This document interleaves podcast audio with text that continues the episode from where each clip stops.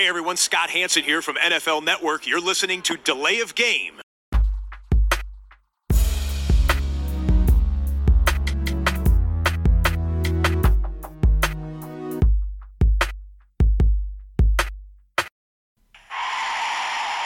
of game.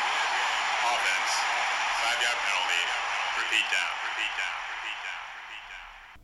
Kalispera. Ihr hört Delay of Game, der Football-Podcast mit Episode 144 an diesem Dienstagabend live aus dem Studio 1 des Delay of Game Funkhauses. Was für eine Footballwoche liegt hinter uns, liebe Freunde des Schweinsleders. Sowohl positiv als auch negativ. Und wir werden natürlich versuchen, heute so viel wie möglich in unserer Sendung davon aufzuarbeiten. Alles werden wir, glaube ich, nicht unterbekommen, aber wir geben uns Mühe, wie jede Woche. Und damit es nicht untergeht, an dieser Stelle direkt unser Glückwunsch an Jacob Johnson, den deutschen Fullback der Patriots. Ersten NFL-Touchdown erzielt am Wochenende.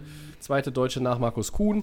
Und auch Glückwunsch an Alexander Ehrensberger von den Notre Dame Fighting Irish, der seinen ersten Quarterback-Sack im College äh, geschafft hat. Gegen South Florida beim, ich glaube, 52-0 war es am Wochenende. Fighting Irish äh, hochgerankt bisher. Äh, Ehrensberger von den Theodor Fliedner Gymnasium Typhoons, ja, hier Schulmannschaft aus Düsseldorf. Also bei uns hier vor der Haustür, da kommt er her. Äh, nette Geschichte. So, der langen Rede soll jetzt aber Ende sein. Zum Aufarbeiten und Bequatschen begrüße ich natürlich den Christian. Hi Tobi. Und wir freuen uns auch, dass Mr. 305 am Start ist. Hallo Max. Er ist am Start. Hallo Christian, hallo Tobi. Hi Max. Hey. Wunderbar.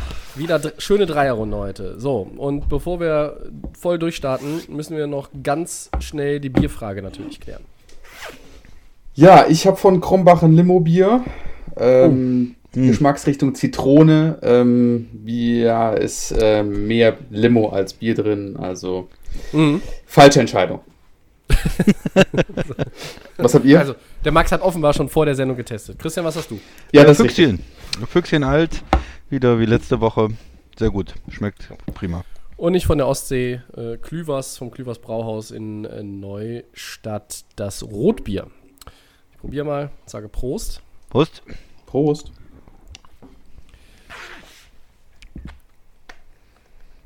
Ja, Woche 2. So viele Verletzungen. Saquon Barkley, Christian McCaffrey, Nick Bosa, Solomon Thomas, Jimmy Garoppolo, Devante Adams, Drew Lock. Ich nenne mal wirklich hier nur ein paar. Es waren tatsächlich deutlich mehr. Meine Frage an euch zum Auftakt heute. Wie erklärt ihr euch das? Beziehungsweise kann man das überhaupt erklären mit den vielen Verletzungen, auch bei den Stars? Und äh, ich glaube, relativ schnell behandeln können wir die Frage, welches Team hat es am heftigsten getroffen? Christian, leg doch mal los. Ja, das ist ein bisschen kontrovers, welches Team es am heftigsten getroffen haben könnte. Äh, ich gebe euch da mal zwei Teams zur Auswahl. Also auf der einen Seite sind die 49ers. Ähm, die haben eine Menge Spieler verloren. Du hast eben schon gesagt, Nick Bosa, letztes Jahr Rookie of the Year. Äh, Solomon Thomas äh, mit Jimmy Garoppolo, der das Spiel nicht zu Ende bringen konnte gegen die Jets. Ähm, dann haben sie noch verschiedene andere äh, Verletzungen und, und Spieler, die angeschlagen sind. Äh, Sherman und ähm, Kittel war, glaube ich, auch, äh, Mhm. hat nicht gespielt. Das ist natürlich eine Menge bei den 49ers. Die konnten es aber ganz gut kompensieren, haben trotzdem die Jets geschlagen. Ähm, die Jets einfach nicht in der Lage, auch gegen so ein Team, was verschiedene ähm, Starter nicht dabei hat, zu gewinnen. Vielleicht die andere Möglichkeit noch, wenn man nicht die 49ers nimmt, könnte man sich über Denver Gedanken machen. Äh, da erinnere ich nur dran, die haben schon äh, Von Miller verloren, Mhm. äh, der nicht spielen kann. Das ist natürlich ein Topstar und auch für die Defense extrem wichtig. Und jetzt auf der anderen Seite auch äh, Drew Lock ähm, konnte, ähm, konnte jetzt nicht mehr zu Ende spielen, ist jetzt erstmal raus.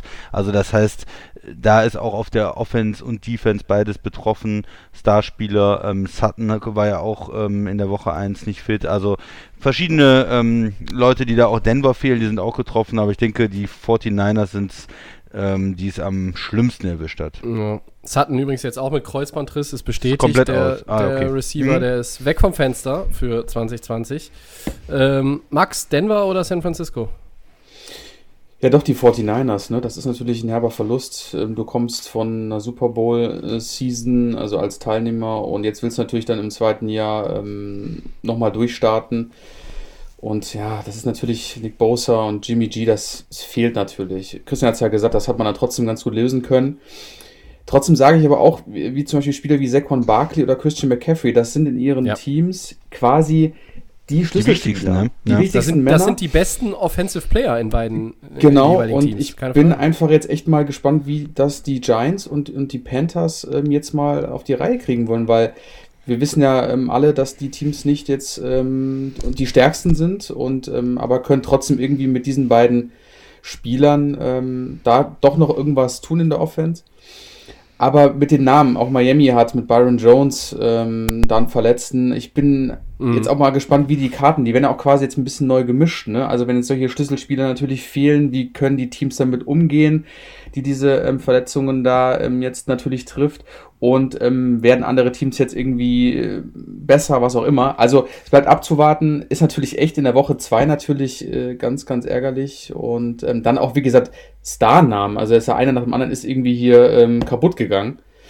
Und ähm, ja, aber die 49ers, äh, wie gesagt, ähm, das Team, was da am meisten drunter leidet, Tobi. Da schließe ich mich an. Ähm, Denver ist natürlich auch heftig, aber 49ers, denke ich, das ist richtig brutal. Auch übel für die Coles, muss man sagen. Äh, Malik Hooker, der Defender, äh, ist äh, weg vom Fenster und äh, vorläufig auch erstmal Paris Campbell, der Receiver. Ähm, ja, und dann äh, Anthony Barr, äh, auch, glaube ich, raus, der äh, wichtige Linebacker für die Minnesota Vikings. Also es sind wirklich eine ganze, ganze Reihe äh, Leute. Brandon Scherf, der Guard der Washington, des Washington Football Team. Huh, das war knapp. Ähm, der ist auch erstmal verletzt. Also das ist schon extrem krass und natürlich äh, viele von euch oder wahrscheinlich alle, die uns zuhören, ähm, sind ja nur ein paar Zehntausend, äh, werden Fantasy Football spielen.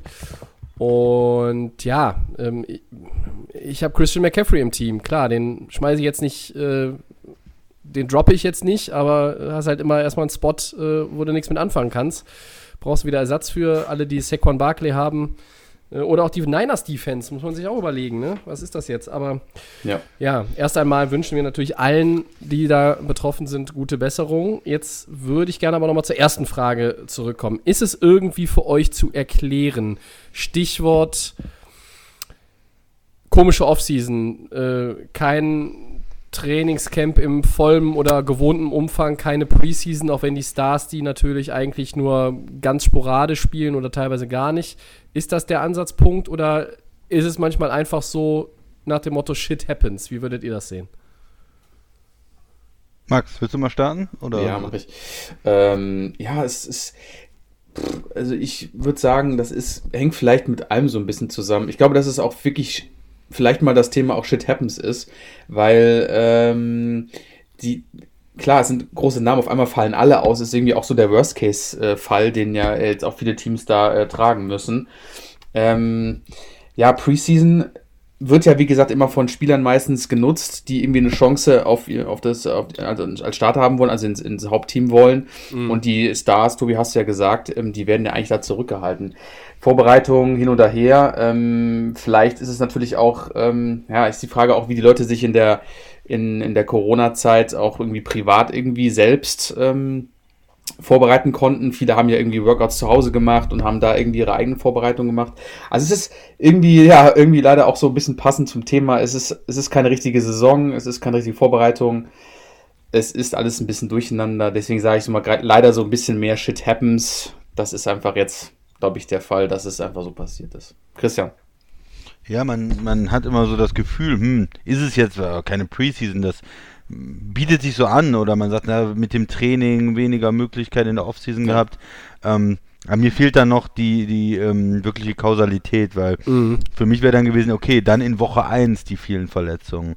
Aber dann wird in Woche 1, klar waren auch ein paar Spieler verletzt und es ist beim Football immer so, jedes Jahr, dass Spieler verletzt sind, Stars verletzt sind. Da haben wir auch in den letzten Jahren immer mal wieder drüber gesprochen. Das gehört einfach zu dem Sport dazu, ist extrem körperlich.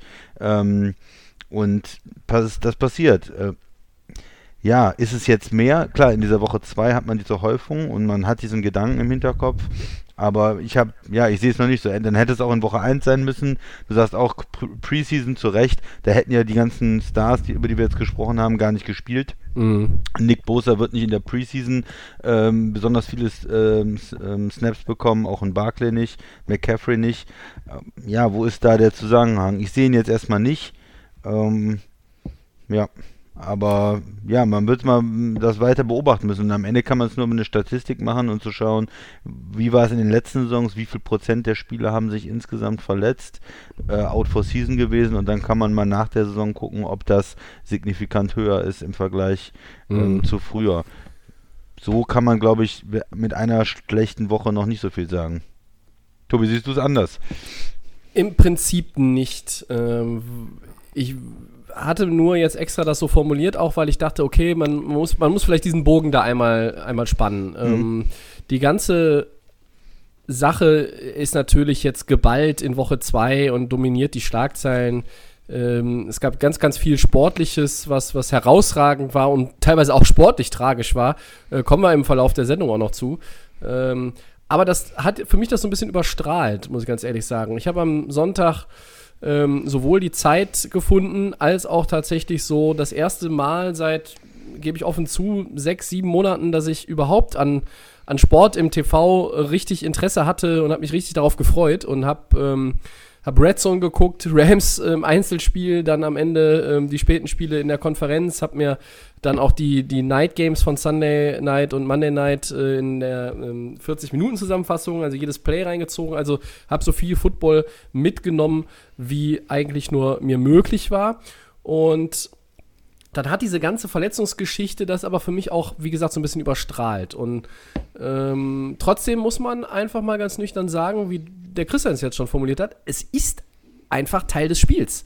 Und dass es jetzt super viele Stars trifft und vielleicht auch die 49ers in dieser Häufung, das ist irgendwo, ich benutze nochmal das Wort tragisch, aber es ist dann einfach so. Und äh, ich lehne mich jetzt mal aus dem Fenster und sage, das war von Verletzungen, die wirkliche Superstars betreffen, die schlimmste Woche dieser Saison. Ich glaube, so eine Woche werden wir die Saison nicht nochmal erleben.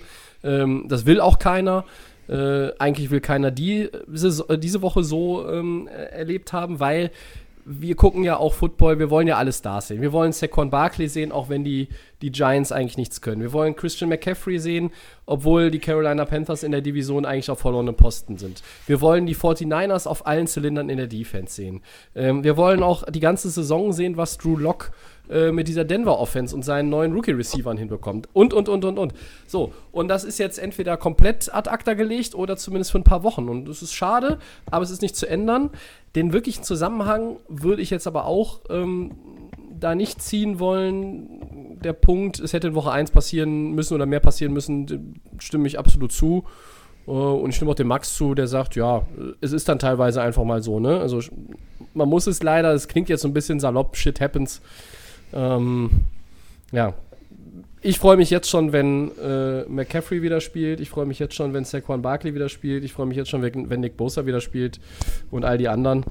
Ähm, eine schöne Nachricht gibt es aber doch noch und die habe ich mir bei der Headline bis zum Schluss aufgehoben. Ihr ahnt, was jetzt kommt. Denver hat ja schon Ersatz heute geholt für Drew Lock. Habt ihr es mitbekommen?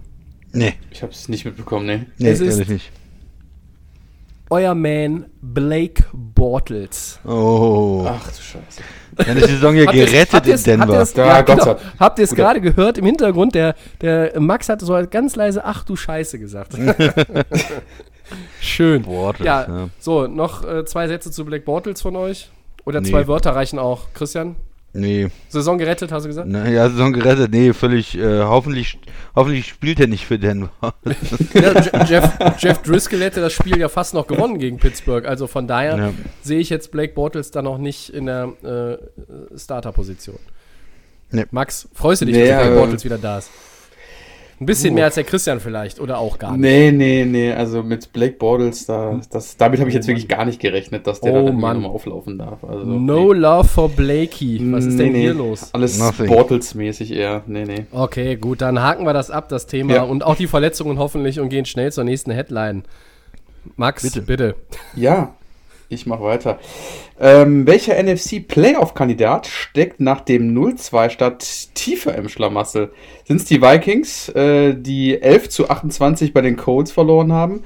Oder die Eagles, die 19 zu 37 gegen die Rams verloren haben? Tobi, ja, ich darf ein Team war ja dabei von dir, die, die Rams. Ja, Fang ja, doch einfach ja. am besten mal mit den Rams und den, E- äh, den Eagles doch vielleicht mal an, oder? Ja, so. ich, ich würde eigentlich gerne nur über die Teams sprechen, die die jeweiligen Spiele verloren haben. Ne? Also auf die Frage, Ja, ja, klar. wer, steckt im, wer steckt im Schlamassel? Puh, ich nehme meine Antwort jetzt schon mal vorweg. Ähm, tiefer im Schlamassel stecken für mich äh, die Vikings. Tut mir leid, liebe Minnesota-Fans. Das liegt einfach daran, dass eure Division schwerer ist. Die Eagles haben halt immer noch die Giants drin und Washington Football Team, den ich trotz sehr passabler Auftritte in den ersten zwei Wochen, möchte ich sagen, nicht über den Weg traue. Und ähm, dann haben wir die Vikings, die haben da die 2-0 Packers, die 2-0 Bears. Ja gut, und noch so ein anderes Team, aber da kannst du auch einen Laken drüber packen. Das ist ja wirklich elend. Ähm, so, ähm, warum das Ganze? Also fangen wir mal an mit, mit Minnesota. Was ich da gesehen habe, hat mich ein bisschen erschrocken. Okay, die haben gespielt in den ersten zwei Spielen gegen die Packers und gegen die Colts. Das sind zwei gute Footballteams, das sind zwei Playoff-Kandidaten. Für viele sind die Vikings ja auch ein Playoff-Kandidat. Und es gibt auch durchaus Experten, die sagen, die Vikings gewinnen die NFC North. Da Wann haben die das denn gesagt? Vor der Saison. Okay. das haben, die, das haben die vor der Saison gesagt. Das ist richtig. Sie haben es nicht nach Sonntag gesagt. Ähm, vielleicht gibt es einige kühne, tollkühne Menschen, die immer noch daran festhalten. Es ist ja auch noch nicht alles verloren. Aber Leute, Kirk Cousins, vier Interceptions, ein Quarterback-Rating von 61,9. Das ist League Worst bisher, ja. Er hat, ich sehe bei Cousins zum Beispiel auch keine Connection zu den Passempfängern, die nicht Adam heißen. Ja? Alle, die, die nicht Adam heißen, da ist die Chemie nicht da. Ist zumindest mein Eindruck. Die Offense hat keinen Rhythmus. In der Defense gibt es viele neue Gesichter, insbesondere natürlich der Secondary, wir haben das besprochen. So, und das ist natürlich keine gute Mischung und angesichts dieser eben erwähnten guten Gegner ist dieses 0-2 für mich nicht völlig überraschend, muss ich ganz ehrlich sagen. Du kannst auch, wenn du auf wirklich perfekt spielst, kannst du trotzdem natürlich irgendwie durch ein Field Goal oder irgendwie einen Game-Winning Drive des Gegners gegen diese beiden Teams verlieren. Green Bay ist stark, ähm, bisher deutlich stärker als Indy, by the way, aber ähm, Indy hat zumindest jetzt gegen Minnesota auch sich deutlich gesteigert. Und auf der anderen Seite haben wir die Eagles, die habe ich mir natürlich genau angeguckt als Gegner der Rams. Und die brauchen einen Carson Wentz in Bestform. Und den, die hat er nicht, ja. 8-6 gegen Washington kassiert, dann kassiert er gar keinen gegen die Rams und trotzdem wirft er zwei Picks. Dieser Pass in die Endzone zu Asega Whiteside, ich weiß nicht, was er da gesehen hat. Äh, Da, da wirft er in meinen Augen in die Double Coverage rein, beziehungsweise äh, er übersieht dann auch den einen, einen Defender, ich glaube, den ähm, äh, war es der Safety, der rübergekommen ist. Also, ja, und bei den Eagles fehlt mir dann einfach auch Talent auf der Wide Receiver Position. Ne? Die Defense ist abgesehen von den ersten beiden Quartern gegen Washington auch überhaupt nicht gut bisher. Und dann muss man sagen, beide Teams, puh, sehe ich jetzt aktuell nicht, wie sie das Ruder schnell rumreißen nach dem Start. Ähm, denn es ist ja auch nicht nur, dass du zwei Spiele verloren hast, sondern auch die Art und Weise, wie du gespielt hast. Trotzdem, wie ich ein, eingangs gesagt habe, ich sehe sogar Minnesota aufgrund der komplizierteren Division da etwas tiefer im, im Matsch. Gut, aber da ist ja, Dallas ist ja in, auch noch da äh, in der Division von Philly, ne? Die, Ja, aber äh, aktuell, aktuell sehe ich halt eher möglich, dass die Eagles Zweiter werden als die Vikings, wenn die so weitermachen und, und die Bears weiterhin sich da durchduseln. Also, okay. aber jetzt, Christian, wie bewertest du denn die beiden Teams bisher? Oder, oder die Lage, besser gesagt. Ja, das sind auch, ich würde gerne sagen, eins von den beiden Teams, ähm, da sehe ich viel Hoffnung, aber die, die Lage ist tatsächlich für beide äh, kritisch. Ich sehe es auch wie du. Also äh, Washington, äh, Minnesota hat ähm, in den beiden Spielen jetzt schlecht ausgesehen. In der Defense ist nichts mehr über von den Performances, die, die man sonst gewohnt ist äh, in den letzten Jahren von Minnesota. Secondary, du hast gesagt, jung, unerfahren, aber auch der Pass Rush fehlt und ähm, Hunter wird da extrem vermisst in der Defensive Line. Können sie bis jetzt nicht äh, vernünftig kompensieren. Wo Und ist ein noch- Gakwe? Ja, wo, was macht der denn bisher so? bis jetzt nicht, nichts gebracht. Ne? Gut, der, der kommt auch kurz vor der Saison ein neues Team. Schwierig. Ähm, ist natürlich auch schwierig. Und es ist natürlich, wäre auch für ihn optimal gewesen, dann erstmal als zweiter Pass-Rusher, Hunter auf der einen Seite und dann wird er vielleicht nicht so sehr beachtet. Die Teams können sich jetzt relativ auf ihn konzentrieren und er ist nicht drin bis jetzt. Und auf der anderen Seite die Offense, ähm, das macht einem wirklich Sorgen, was auch Cousins spielt. Ähm, man hatte, hat ja eigentlich gedacht, dieser Dix Trade und hat dann einen Rookie Wide Receiver, okay, das, ähm, auch sie haben in den letzten Jahren auch, auch Tight Ends gedraftet und wollen viel mit dem Lauf kommen mit Cooks und dann Play Action, dass die Offense irgendwie äh, funktioniert, aber man hat das Gefühl, Dix fehlt an äh, allen Ecken und Enden mhm. und auch Cousins mit einem hässlichen Pick äh, hat versucht, da äh, Thielen äh, zu, irgendwie in Double Coverage zu erreichen, hat nicht funktioniert. Also das ähm, ja, sieht nicht gut aus für Minnesota. Und umgekehrt die Eagles, äh, letzte Woche das Riesenproblem mit der O-Line, die 8-6 kassiert. Äh, und, aber ja, Wenz macht keinen guten Eindruck bis jetzt. Zwei Wochen lang äh, beide Male nicht gut gespielt. Kommt zu wenig äh, von den Eagles und ähm, ja, mit der mit Dallas in der Division okay, aber ich sag mal, ich entscheide mich jetzt für Minnesota, weil ich da noch weniger Verletzte insgesamt sehe, wenn man so in den Kader guckt. Ähm, das heißt, die haben mit einem relativ, außer jetzt Hunter, äh, gesunden Kader, finde ich. Ja, jeder hat Verletzungen, okay. Ähm, haben sie diese zwei Spiele verloren. Mhm. Und bei, äh, bei Philly, da war zumindest so, dass äh, vor der Saison äh, Brooks ja ausgefallen ist, O-Line, Dillard nicht spielt.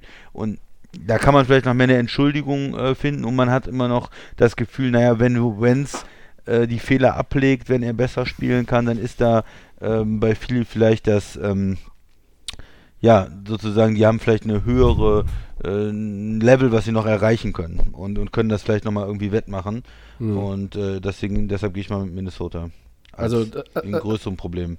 Also Minnesota tiefer im Schlamassel, sagst ja, du? Ja, genau, ein größeres Problem, ja. Dann schließt du dich mir an. Ähm, ja. Ich bin mal gespannt, wie der Max das sieht. Eigentlich muss ich ja schon nochmal einwerfen, ganz, also ich persönlich sehe sogar Minnesota als das talentiertere Team, äh, wenn ich mir das so Position für Position angucke. Aber gut, jetzt der Max.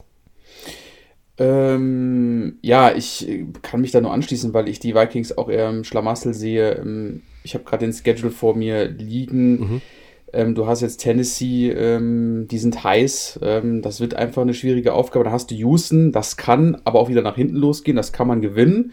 Aber Houston, das ist auch so ein Kämpferteam, die sind auch dann gefährlich, wenn irgendwie äh, Watson mal ins Game kommt, ne? Und dann kommt Seattle als, als nächster Gegner. Boah. Und ähm, die Division äh, ist natürlich deutlich schwerer, das hast du gesagt, Tobi. Ähm, und die ersten drei, also die nächsten drei Spiele sind Mammutaufgaben. Und äh, du hast hier äh, gegen Green Bay und Indiana einfach nicht das gezeigt, was man, glaube ich, erwartet. Und diese Kombination nur Cousins und Thielen, das, das merkt man, das funktioniert nicht. Ne? Also ähm, das, das kann nicht die Lösung sein. Und ähm, da ist für mich auf der anderen Seite die Eagles, die können jetzt gegen Cincinnati ihren Sieg einfahren. Cincinnati macht einen guten Job, da bin ich auch echt äh, impressed. Das ist, ähm, äh, hätte ich gar nicht so erwartet. Ähm, Burrow ist äh, am Donnerstag, äh, Don von Donnerstag auf Freitag war wirklich sehr, sehr gut. Ähm, aber er hatte auch gesagt, ich, äh, wir sind schon zwei, wir sind auch schon 0-2 und wir wollen auch das nächste Spiel gewinnen. Also ähm, für mich auf dem Papier sage ich, dass die Vikings im Moment, weil die Division von, von den Eagles die Cowboys, die haben jetzt zwar den Sieg geholt, aber ich nehme mich auch in Woche 1 und die Cowboys, das ist alles so ein Wirrwarr. Und wir haben es letzte Saison gesehen. Und ähm, da mache ich mir halt dann eher, das ist dann glaube ich immer noch so der, der Bonus, ich übertreibe jetzt mal ganz krass, dass die Cowboys auch noch so ein Team sind, alles top eigentlich, aber sie kriegen es auch nicht geschissen. Jetzt haben sie ja gegen die Falcons gewonnen, aber wer weiß, was jetzt die nächsten Wochen passiert. Deswegen habe ich, hab ich noch quasi so den Bonus für die Eagles, obwohl sie natürlich auch Verletzungen und dann in Woche 1 8 Sex und da ist auch nicht alles rund. Ähm, muss ich mich dann doch für die Vikings entscheiden, weil du hast jetzt hier bei den Eagles, kommt Cincinnati, dann hast du San Francisco, die natürlich jetzt, das ist natürlich ein Vorteil für die Eagles, die haben viele mhm. Verletzte da kann man das Spiel gewinnen, dann kommt Pittsburgh und dann Baltimore, dann wird es wieder schwierig. Aber du kannst schon die nächsten zwei Spiele gewinnen als, äh, äh, also als Eagles. Und das ist halt für mich ähm, so der, der Knackpunkt, warum halt die Vikings immer noch äh, ja, sehr, sehr schwer haben, den Lauf zu bekommen. Ähm, vielleicht in Woche 4 gegen, äh, in Woche 6 gegen Atlanta. Also bleibt abzuwarten, für mich auch, wie bei mhm. euch beiden, natürlich die Vikings, die da ein bisschen im Schlamassel stecken. Würdet ihr sagen, wenn man 0-2 ist, äh, ist es schon sehr finster in Richtung Playoffs? Oder sagt ihr, man, unabhängig jetzt von Statistik, so von eurem Gefühl her, das heißt noch nichts? Ja, möglich ist natürlich, äh, möglich ist es natürlich noch, aber äh, es ist, äh, es gibt nicht so viele Spiele in der NFL. Es ist nicht wie in anderen ähm, Ligen und Saisons, dass du da m, dir viel erlauben kannst. Und Stichwort, 0-2 Stichwort siebtes Playoff-Team.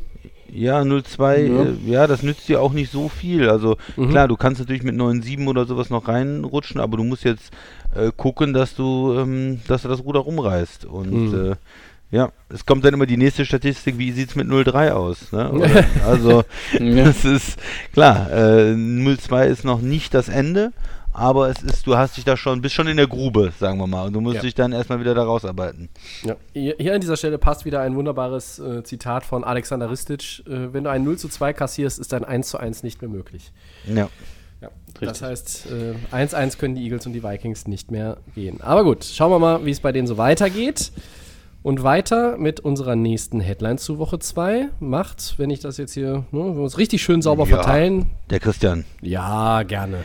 Welches 1-1-Team gefällt euch denn bis jetzt besser? Die Patriots. Ohne Tom Brady, aber mit Cam Newton, die knapp in Seattle verloren haben, richtig spannendes Spiel. Oder die Buccaneers mit Brady, die gegen die Panthers das erste Mal gewinnen konnten. Hm? Tobi, hast du, du hast ja gesehen. Ja. Sonntagabend ja. hast du gesagt. Ah, ich habe mir alles reingezogen, was, was irgendwie möglich war. Vielleicht mal Äh, zwei Sätze zum Spiel vielleicht auch äh, vorher. Ähm, ja, also wenn ich mal zum, zum Patriots-Spiel was sagen soll, ähm, zu Seattle kommen wir nachher auch nochmal, aber Patriots richtig starke Performance. Cam Newton 397 Passyards, ich glaube, das war seine drittbeste Marke in seiner Karriere, was Passyards anbelangt. Also äh, der Mann kann nicht nur laufen, äh, also überhaupt muss man ja sagen, in Woche, nach Woche 1 haben wir gesagt, oh, der Mann kann noch was. Der sieht es war richtig wieder gut aus, ne? Good old sagen, Cam Newton, der wieder wenig gepasst hat, wie in Carolina früher viel gelaufen ist. Ich glaube, zwei Touchdowns hat er, zwei Touchdowns gegen Miami Max, ja, ne? Ja, Äh, gelaufen, einen ja, einer war nicht richtig. Oder aber- einer gelaufen und einer gelaufen und einer gelaufen so und einer gelaufen. Also, und dann hast du ähm, hast du jetzt den passenden Cam Newton, äh, also nicht den passenden im Sinne von Puzzleteil, sondern den werfenden Cam Newton. Äh, irre, also was die da gemacht haben und am Ende fühlte ich mich ein bisschen an den Super Bowl erinnert, nur äh, da waren ähm, diesmal Umgekehrt. die, die Patriots am falschen Ende. Letztes Play, äh, kurz vor der Goal-Line und sie kriegen es nicht äh, geregelt. Äh, wir kennen alle noch die Nummer, äh, warum gibt man nicht Beast Mode den Ball, sondern wirft ihn in die Hände von, wie hieß der Kollege? Malcolm Brown? Malcolm Nee, Butler. Butler. Brown. Nee, Malcolm Butler, genau. Nee, ja, Butler natürlich, Dankeschön. Ähm, Bitte. So, und dann äh, war es aber trotzdem so ein, so ein Ding, dass ich gesagt habe, als ich mir die Zusammenfassung zu Ende angeguckt habe, habe ich so gedacht, boah, Hammer. Also New, New England, ähm, die geben den mutmaßlich größten aller Zeiten dann, dann ab, beziehungsweise der, der geht, wie auch immer. Äh, dann, ja, Stidham und wir haben noch Brian Hoyer und vielleicht draften wir Quarterback. Nee, wir draften keinen. Und dann holen sie sich diesen Newton äh, und alle fragen sich, oh, das war der MVP und er kriegt nur eine Million und der hat ein Jahr nicht gespielt. Und der spielt, als wäre er nie weg gewesen. Der spielt, als würde er 20 bis 30 Millionen kassieren. Nach den ersten zwei äh, Spielen äh, wirkt ja das, die, die eine Million Salary schon aufgebraucht für die Patriots. Ja. Ähm, das ist beeindruckend. Ich fand es richtig geil, was sie gemacht haben. Und ähm, ja, du darfst in Seattle verlieren, vor allen Dingen, wenn Russell Wilson auf dem Niveau spielt, äh, über das wir nachher nochmal reden wollen. Ja. Ähm, äh, natürlich ärgert man sich als New England Patriots über so eine knappe Niederlage. Du warst ja eigentlich ganz nah dran und wärst sogar 2-0 gestartet. Äh, aber die Patriots gefallen mir besser bisher als die Buccaneers. Warum?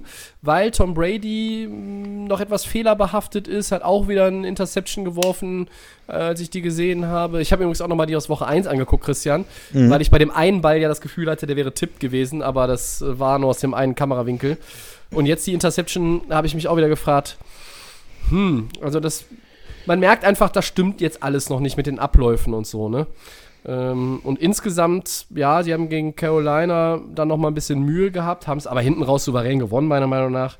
Buccaneers haben sich auch noch mal gesteigert gegenüber der Niederlage bei den Saints. Aber ich würde aktuell sagen, die Patriots gefallen mir besser. Wie sieht der Max das? Puh, ja, also die Patriots, da muss man schon sagen, da der Christian in der Vorschau ähm, nicht zu viel versprochen. Es sind immer noch die Patriots, hat er gesagt. Ja, Ja, ja, ihr seid ja hier für Buffalo und habt ihr abgeschrieben in ihrer Division. Ja, Buffalo Also, ist ja 2-0. erstmal muss man sagen, wie. Also, Cam Newton, ihr- ihr wisst ja, ich bin ja äh, großer Fan von ihm, ne? Und ähm, aber mal schon. kurz dahingestellt, ähm, wie viele Teams ja an ihm vorbeigegangen sind jetzt über das letzte Jahr. Ne? Also wie viele haben die Hosen voll gehabt und waren sich nicht sicher.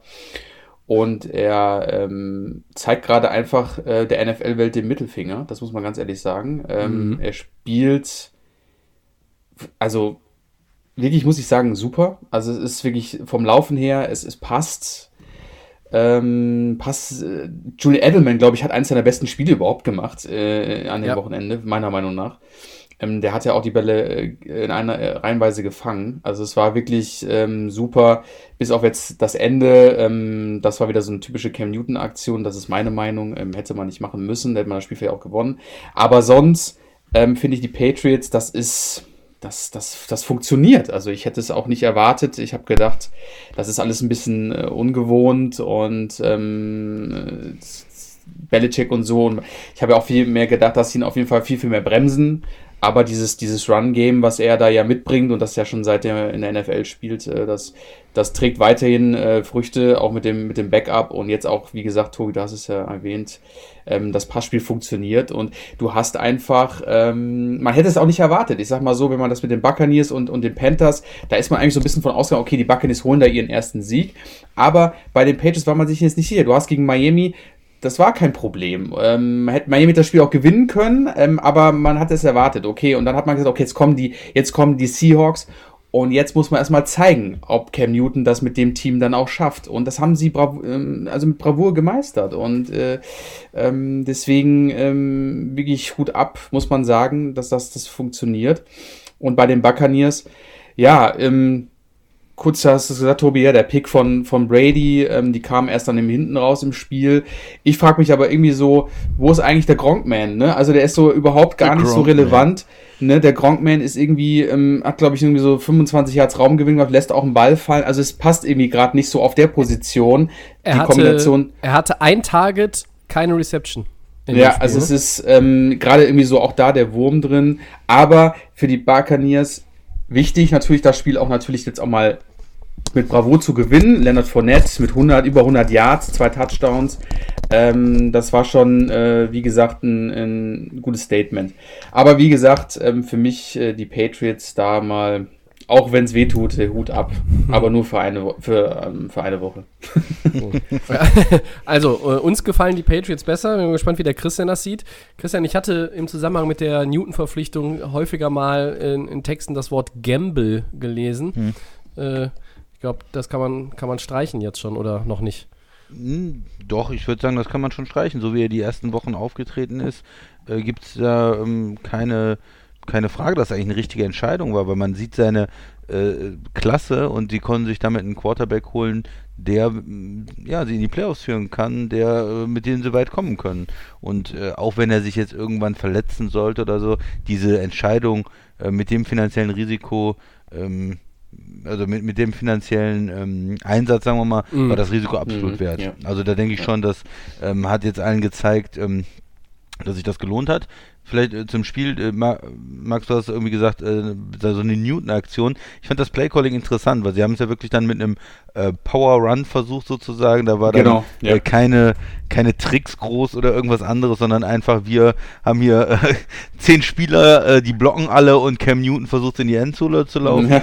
Äh, das hat dann nicht geklappt. Äh, Wobei er ja vorher in der, in der Red Zone äh, auch stark war und einen Touchdown schon erlaufen hatte, den Touchdown-Pass äh, gespielt hat auf den Fullback.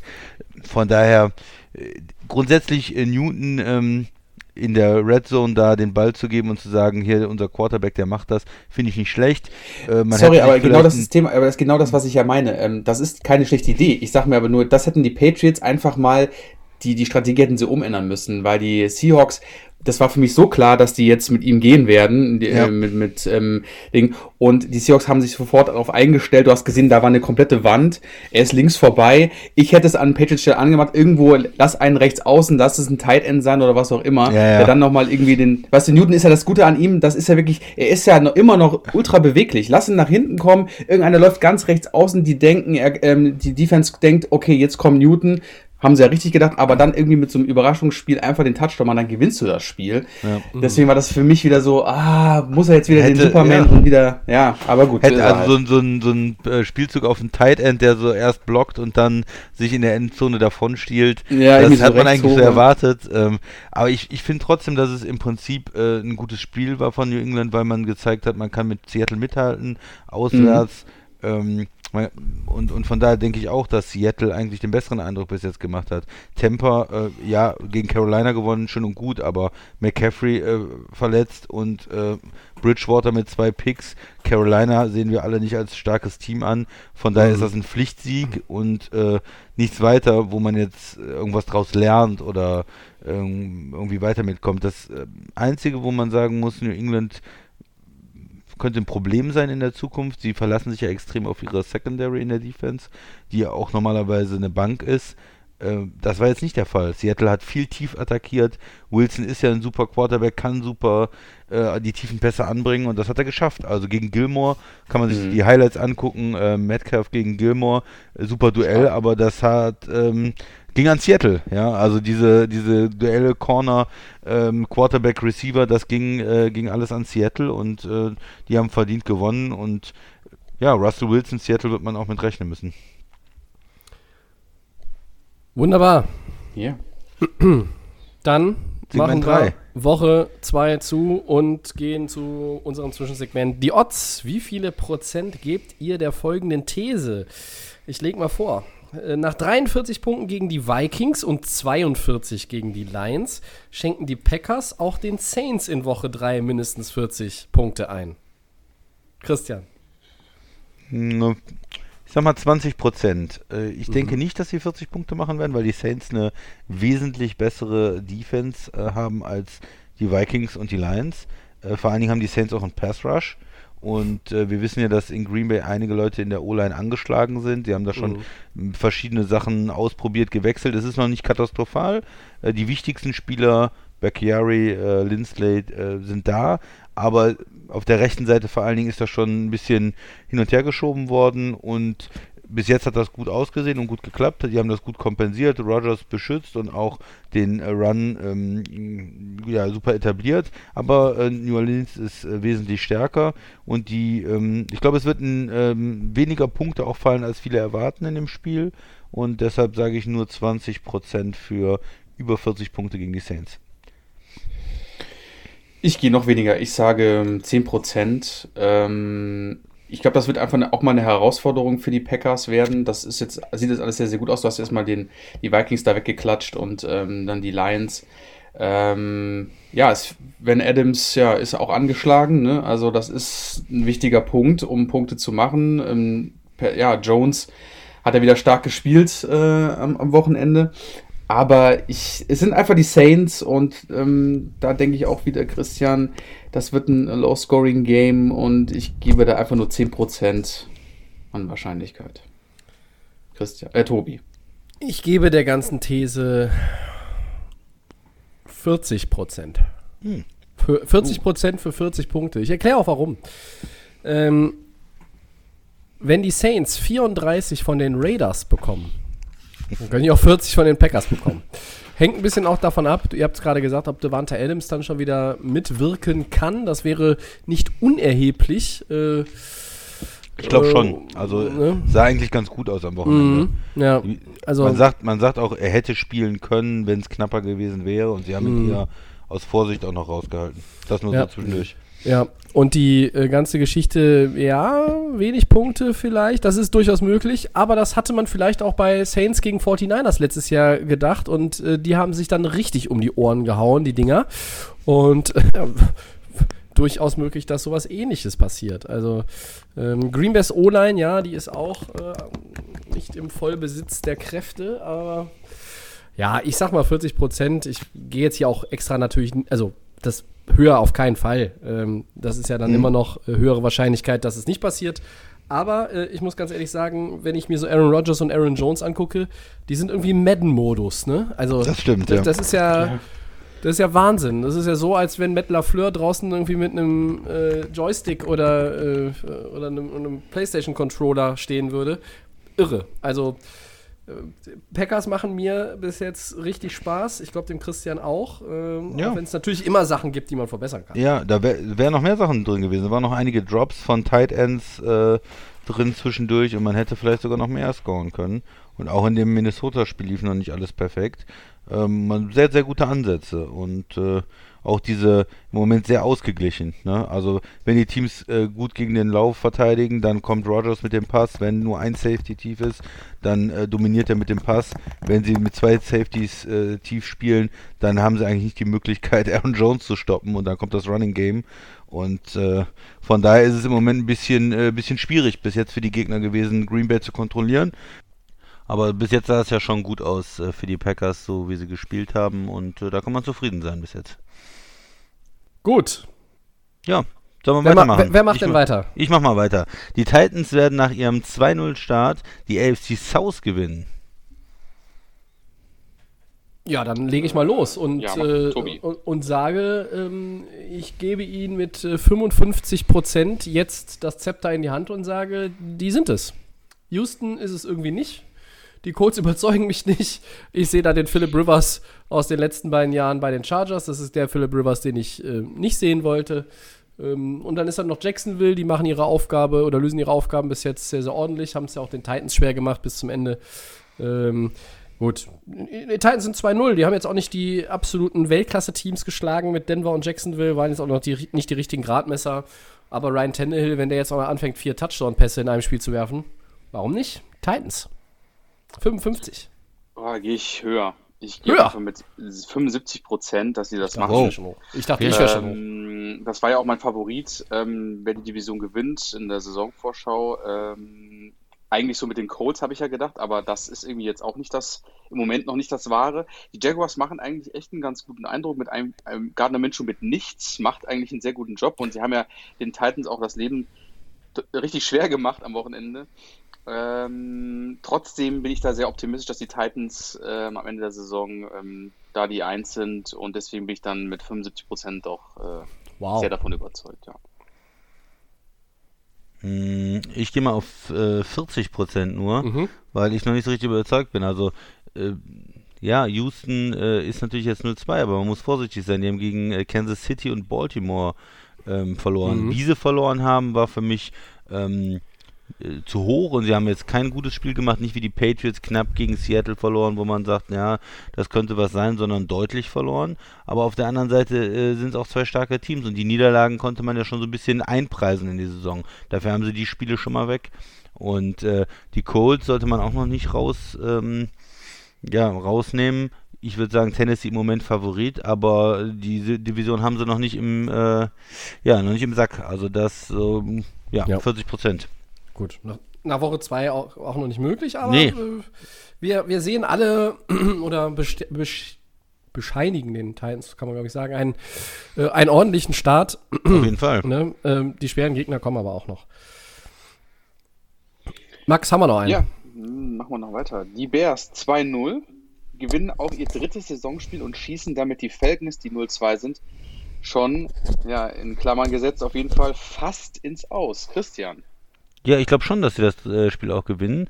Aber es ist dann ein schwaches äh, 3-0 von den Bears. Also ganz überzeugend tun die mich noch nicht. Äh, gegen Detroit da äh, am Schluss noch zu gewinnen, ja, das, das war jetzt in der ersten Woche nicht bärenstark. Die Falcons ähm, auch ja eine Mannschaft, die äh, in der Offense viel kann, aber in der Defense auch viel zu wünschen übrig lässt und das Spiel gegen die gegen die Cowboys da hergeschenkt hat am Ende. Sprechen wir vielleicht auch gleich nochmal drüber. Ähm, oder wollt ihr jetzt, soll ich da jetzt noch was zu sagen? Tobi, wie ist dir lieber? Oh, Bei den Cowboys, bei den. Falcons. Also, es war so, sie waren, äh, haben geführt, hatten 99% äh, Chance eigentlich das Ding zu gewinnen, ähm, waren, waren vorne und, und kassieren dann, wie man es so kennt, noch Touchdown mit äh, Two-Point und dann der Onside-Kick, der ja eigentlich nie klappt, aber gut gemacht, der ähm, Football hat sich gedreht, er hat ihn seitlich getroffen und der eierte so ganz langsam dann bis zu den 10 Yards, die er ja braucht. Und dann haben sich die Cowboys ihn geschnappt. Aber Atlanta da auch, ja, nicht äh, richtig gecoacht oder nicht reaktionsschnell genug. Sie hätten da äh, sich draufschmeißen müssen oder vielleicht auch den einfach irgendwie äh, ähm, über die Seitenlinie drücken, wie auch immer. Aber das verhindern, dass die Cowboys äh, ihn ähm, äh, bekommen und dann äh, kriegen sie am Ende das Field Goal rein und verlieren das Spiel. Also ähm, Atlanta bis jetzt ähm, ja nicht, vielleicht auch nicht mental stark genug und ich glaube, Chicago gewinnt das dritte Spiel und ich sag mal, äh, hm, ja, 75 Prozent, dass die Bears 3-0 gehen. Ich gebe der ganzen Geschichte 10 Prozent. Was? Du siehst Ja. die Falcons als 90 Prozent Favorit an in dem Spiel? Nö, äh, äh, wenn ich jetzt 10% sage, äh, sind die dann automatisch für mich der 90% Favorit? Ich sage einfach nur, Ja, aber wenn wie, man die, wenn man die Zahlen, wie man die Zahlen, wenn man die Zahlen so ausdrückt, ich wollte es einfach nur verdeutlichen mit den 10%, dass es Hm. okay, dann dann dann sage ich sage ich anders, dann nehme ich halt 33%. gehen? Aha.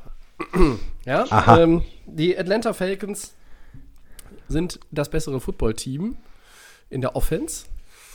Ähm, die Bears sind das bessere Team in der Defense. Äh, ich glaube aber, dass jetzt auch mal äh, dann Schluss ist mit diesen Duselsiegen der Bears oder die jetzt nicht so überzeugend sind gegen Detroit im letzten Quarter, okay. gegen Äh, die und, Giants Und, und das war Gewürge gegen die Giants. Die hätten es ja fast sogar noch am Ende gedreht. Ja. Äh, Das überzeugt mich überhaupt nicht. Und Atlanta, naja, ähm, das Team kann natürlich mehr. Also gut, in der Offense muss man ja gar nicht viel mehr machen. Du musst halt nur mal irgendwann den einen oder anderen Drive des Gegners stoppen. Und da kommst du jetzt gegen eine Offense mit den Bears, die ist jetzt nicht mega ruhmreich. Ähm, ich habe noch eine schöne Zahl für euch. In der NFL-Historie gab es 440 Mal den Fall, dass ein Team 39 Punkte gescored hat und keinen Turnover hatte. 440 Mal hat dieses Team auch gewonnen. bis Atlanta kam. Ja, die haben es geschafft. Die waren 20-0 vorne, die waren zwei Scores vorne und mit two minutes left in, in the game. Dann gibt es diesen Watermelon Onside-Kick. Äh, also Jerry Jones habe ich ja, der, der war ja aktiver als sein Ex-Coach in neun Jahren zusammengerechnet, wie der da in seiner Loge auf und ab gehüpft ist am Ende. Wahnsinn. Aber das funktioniert auch nur mit den Falcons. Die sind ja die Meister im äh, Verbaseln einer Wahnsinnsführung. Ähm, Stichwort 28 zu 3 im Super Bowl. Aber jetzt, liebe Freunde, Chicago, ach nee, nee, nee, nee, nee, nee. Atlanta gewinnt das Ding. So. Wenn der Christian sagt, ich, mit der Zahl bin ich dann automatisch dann auch umgekehrt 90% Favorit, dann muss ich sagen, ist mir das dann doch zu hoch. Muss ich mich selber korrigieren. Also 33%, dass die Bears auch ihr drittes Spiel gewinnen. Max? Ja, ähm, ich will eigentlich auch da mit den Falcons gehen. Also ich glaube, dass die Bears zu ja, 40 Prozent das Spiel gewinnen. Ähm, weil, also wir wissen auf jeden Fall, dass die Falcons irgendwie die NFL-Regeln nicht können. Das hat man natürlich dann an dem Onside-Kick auch gesehen. Du hättest ja auch zupacken können. Ähm, äh, als das 20-0 stand, habe ich auch in dem Moment, als ich dann irgendwie war, Miami war irgendwie das Spiel unterbrochen, dann habe ich Red Zone angemacht und dann habe ich schon irgendwie gedacht, okay, das gab's schon mal. Tobi hat es kurz gesagt, das Déjà-vu beim Super Bowl, da lagen sie auch ganz weit vorne. Ja, und dann äh, haben sie das Spiel ähm, wieder mal durch ein bisschen äh, ja, Unkonzentriertheit oder ja, ich weiß es nicht, verloren. Aber ich denke mal, da steckt schon ein Potenzial dahinter. Also sie machen ja eine Menge Punkte und die Bears, ja, das ist alles so, ja, es ist mal schön und Trubisky kann jetzt anscheinend auch wieder ein bisschen Football spielen. Aber wir sind in Woche zwei, liebe Leute, und da ist, sind mir die Bears doch einfach wieder mal nur die Bears. Und ähm, deswegen sage ich mal, ja, 40 Prozent, dass sie das, dass sie Ah. das ähm, Es gibt aber immer so ein Team, was sich da irgendwie auf einmal 3-0, 4-0 ist und Ja? eigentlich nicht so gut ist, finde ich. das Ich glaube, ja, muss man mal aufpassen. Aber witzig war auch, wie die Bears das überhaupt gewonnen haben. New York hatte ja die Möglichkeit, da was zu machen, aber sie spielen dann irgendwie nicht konsequent. Wo ist der Shot in die Endzone? Nein, dann wird Ja. nochmal irgendwie ein 5-Yard-Pass gespielt von Daniel Jones und äh, da war, als wenn die Coaches Angst hatten, dass er dann wieder, er ist ja ein Experte für Turnover, äh, als wenn er da, äh, ja, noch nicht, also es war kein Brady-Drive oder so, kann es natürlich auch nicht sein, aber auch kein, kein Drive, wo man jetzt sagt, äh, man will das Spiel unbedingt gewinnen. Man hatte ein bisschen Angst vor der Bears Defense und hat es dann nicht geschafft, den in die Endzone unterzubringen. Ja, die Giants. Das war wirklich nicht gut am Ende. Ähm, ja. Dann gehen wir aber weiter und äh, blicken voraus auf Woche 3. Und wir haben es jetzt schon mehrfach angesprochen, dass wir noch ein bisschen was zu den Seahawks und den Cowboys sagen wollen. Und das machen wir jetzt auch. Die 2-0 Seahawks spielen gegen die 1-1 Cowboys. Diskussionsgrundlage ist, äh, sind folgende zwei Fragen. Ist Russell Wilson derzeit der beste Quarterback der Liga? Und wie viel Rückenwind gibt den Cowboys dieses wilde Finish Ja. beim 40-39 gegen die Falcons?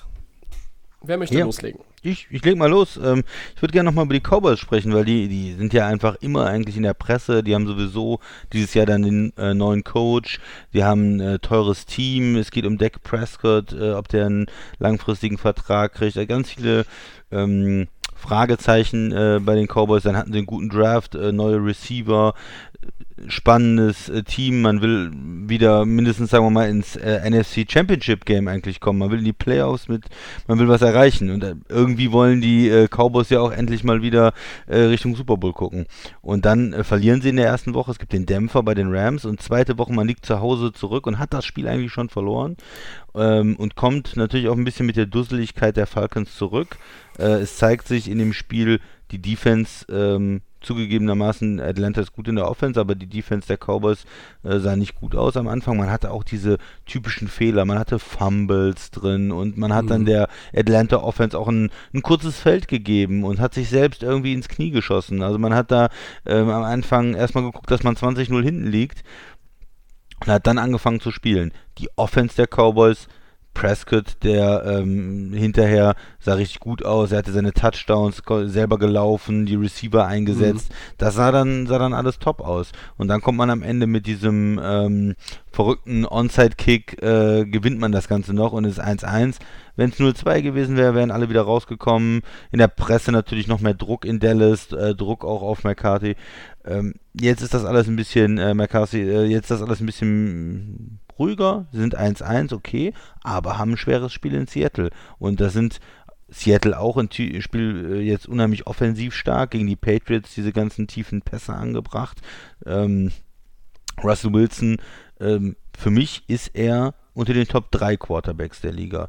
Wenn ich äh, jemanden brauche für ein Playoff-Spiel, dann ist er auf jeden Fall dabei. Ich denke, man muss Mahomes nennen nach den letzten zwei Jahren, die er gehabt hat.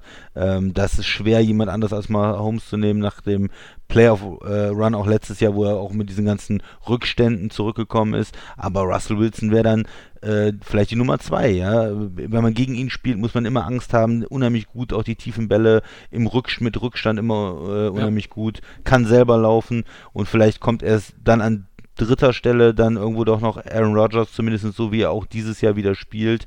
Ähm, wenn er das so weiterhalten kann, dann ist er auch in dieser, denke ich mal, in diesen, äh, bei diesen Top Quarterbacks und bei anderen wie Lamar Jackson hat man vielleicht noch mehr Fragezeichen, der ist noch nicht so in den Playoffs erfolgreich gewesen, aber ja, da sind so für mich Russell Wilson ganz vorne dabei, ist vielleicht auch ein bisschen Geschmackssache dann, aber im Moment würde ich sagen, mit Mahomes zusammen der beste Quarterback der Liga. Mhm. War ja auch noch ein bisschen äh, schlechtes Game-Management von Mr. McCarthy, ne? Also da habe ich mich tierisch aufgeregt, warum man da ähm, bei dem ersten Touchdown, der ist nochmal verkürzt, innerhalb der Zwei-Minuten-Marke sind sie, äh, da sind sie auf zwei gegangen. Two-Point, zwei ne? gegangen, Meine Und das hat ich. nicht geklappt und dann hätte man eigentlich da auf acht verkürzen können, um es dann hinterher zu machen für den Ausgleich. Das habe ich überhaupt nicht verstanden. Das wäre auch so ein Punkt gewesen. Ähm, da hätte man sich in den äh, ja, örtlichen Medien, äh, aber sicherlich natürlich auch Max' bester Freund Stephen A. draufgestürzt wie ein Geier. Also, und das auch völlig zu Recht. Das war ja auch wieder so so ein Ding, wo ich dachte, alter Schwede, das kann nicht euer Ernst sein. Gut, aber sie haben es noch gewonnen. Das gibt natürlich einen Boost. Wie viel Boost gibt das den Cowboys, Max? Also, ja, also, was soll man zu den Cowboys noch sagen? Ob das viel Boost gibt? es ist. Du traust dir nicht über den Weg, ne? Nee, Sei also du ehrlich. Kommst, das muss man ja sagen. Also, du kommst, die, die Falcons liegen vorne, du kommst stark zurück. Ähm, eigentlich hat dann Prescott das gezeigt, was ich ja eigentlich mit dem Team auch erwarten kann oder eigentlich muss, weil das ist ja einfach eine Top-Mannschaft. Und ähm, du hast natürlich dann auch Glück, weil die Falcons sind einfach zu dusselig, um das Spiel dann zu äh, gewinnen. Ähm, trotzdem sind hier die Seahawks das Thema, weil ähm, die sind einfach richtig stark. Also es läuft. Ähm, du hast jetzt knapp gewonnen gegen die Patriots, ähm, aber du hast hier ähm, gegen die gegen Atlanta auch das Spiel gewonnen. Also du bist jetzt 2-0. Ähm, die Cowboys sind für mich, äh, ich sag mal, es, es viel, sie können Druck machen, aber ich, ich traue ihnen halt nicht über den Weg, wie weiterhin auch immer. Und die Cowboys ja, das war jetzt mal, war jetzt mal ein Statement und es war auch für, für die Franchise sehr, sehr wichtig, aber die Seahawks sind für mich irgendwie mit, mit, mit Russell Wilson einfach gerade on fire.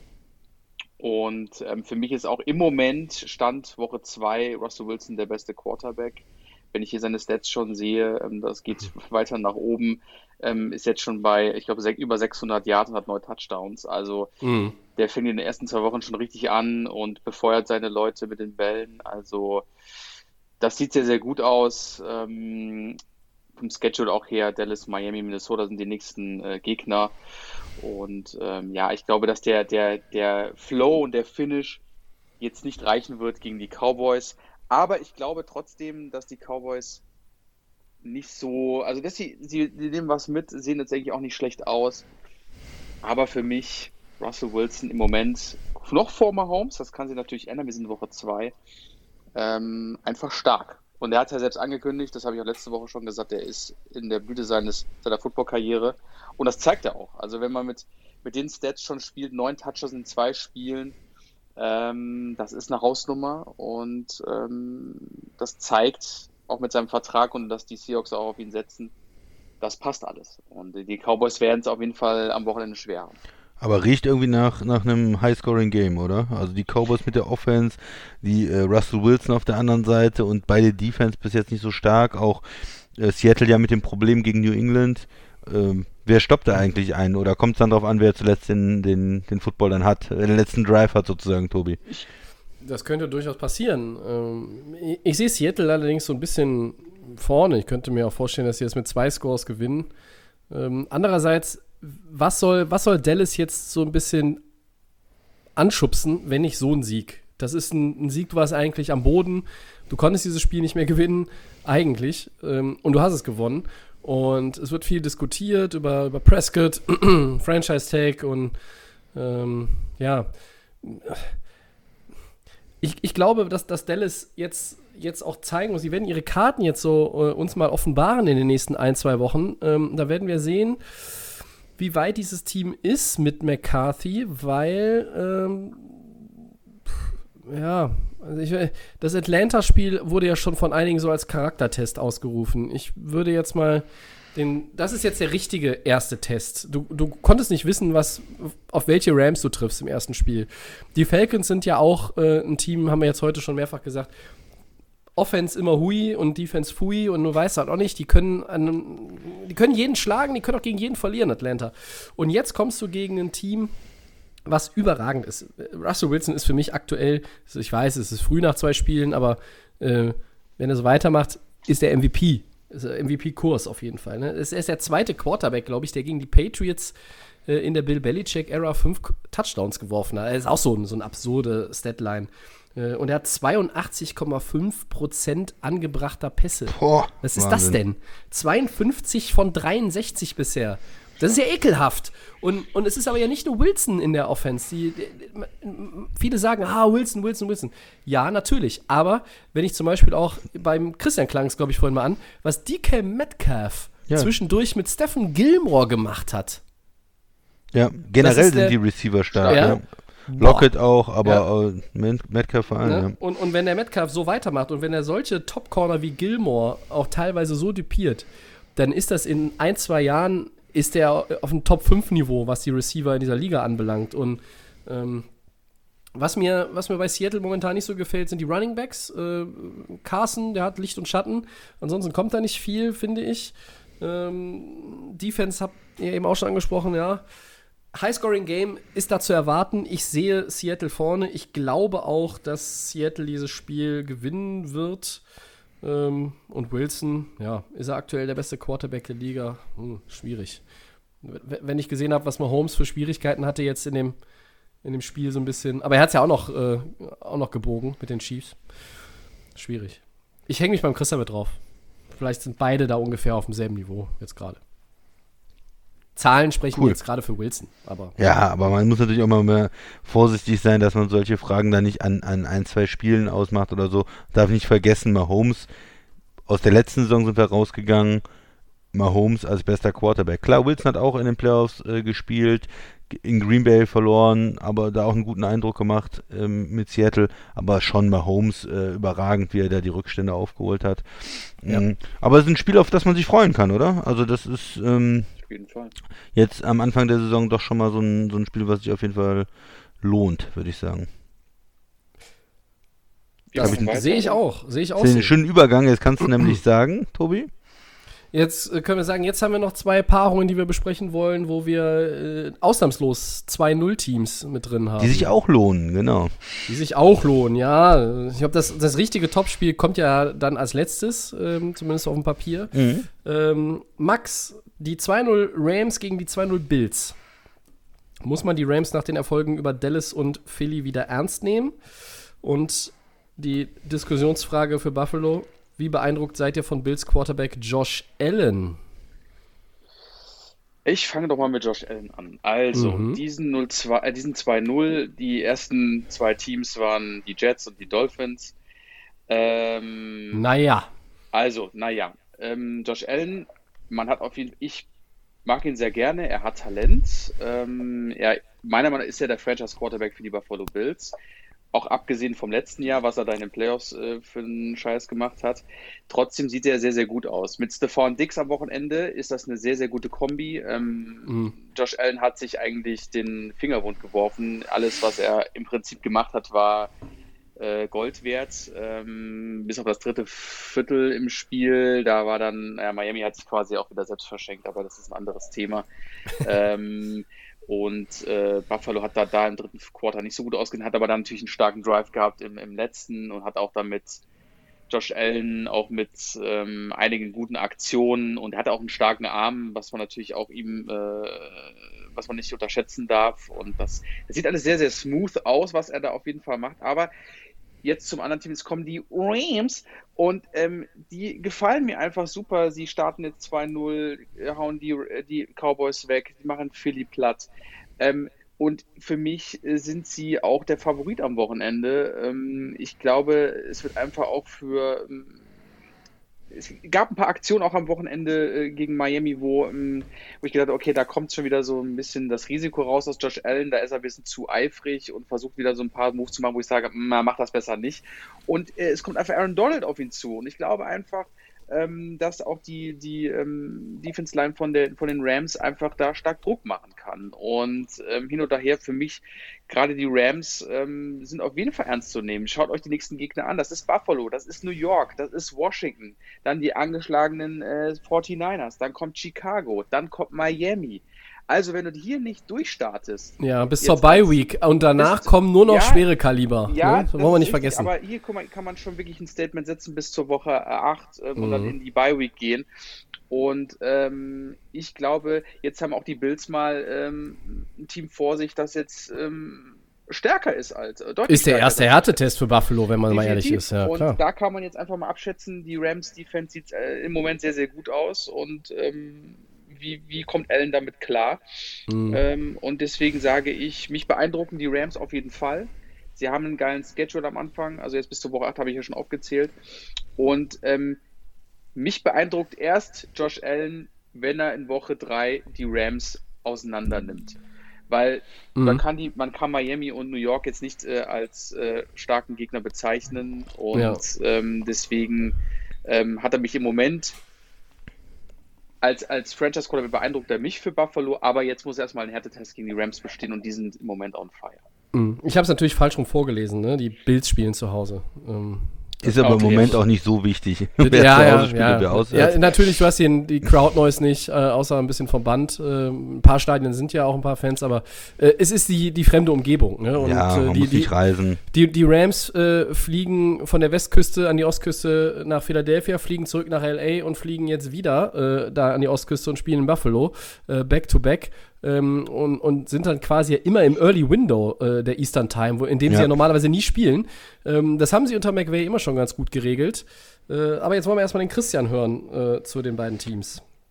Ja, Buffalo, äh, Josh Allen sieht besser aus dieses Jahr. Das, man muss ihm, äh, man muss Bisher. Das, ja, man muss Respekt geben. Er, es sieht besser aus und sie, sie passen vor, äh, vor allen Dingen auch mehr mit der Offense. Es ist nicht so eine, sag ich mal, reduzierte Offense, die nur, nur versucht über den Lauf zu kommen und mal den einen oder anderen äh, ja, Passspielzug reinbringt und Shot probiert, sondern es sieht, sieht besser aus. Dix äh, trägt auch sicherlich dazu bei. Der hat schon einen Impact da in Buffalo und ähm, das, da muss man ja auch, auch Respekt einfach für Josh Allen, dass er sich da scheinbar, nachdem er sich vom ersten aufs zweite Jahr weiterentwickelt hat, jetzt nochmal weiterentwickelt hat aber ich möchte auch sagen, ich lese dann zum Teil Sachen, ja, äh, ist er ein MVP-Kandidat, ist er ein, ist ein super Franchise-Quarterback und was nicht alles.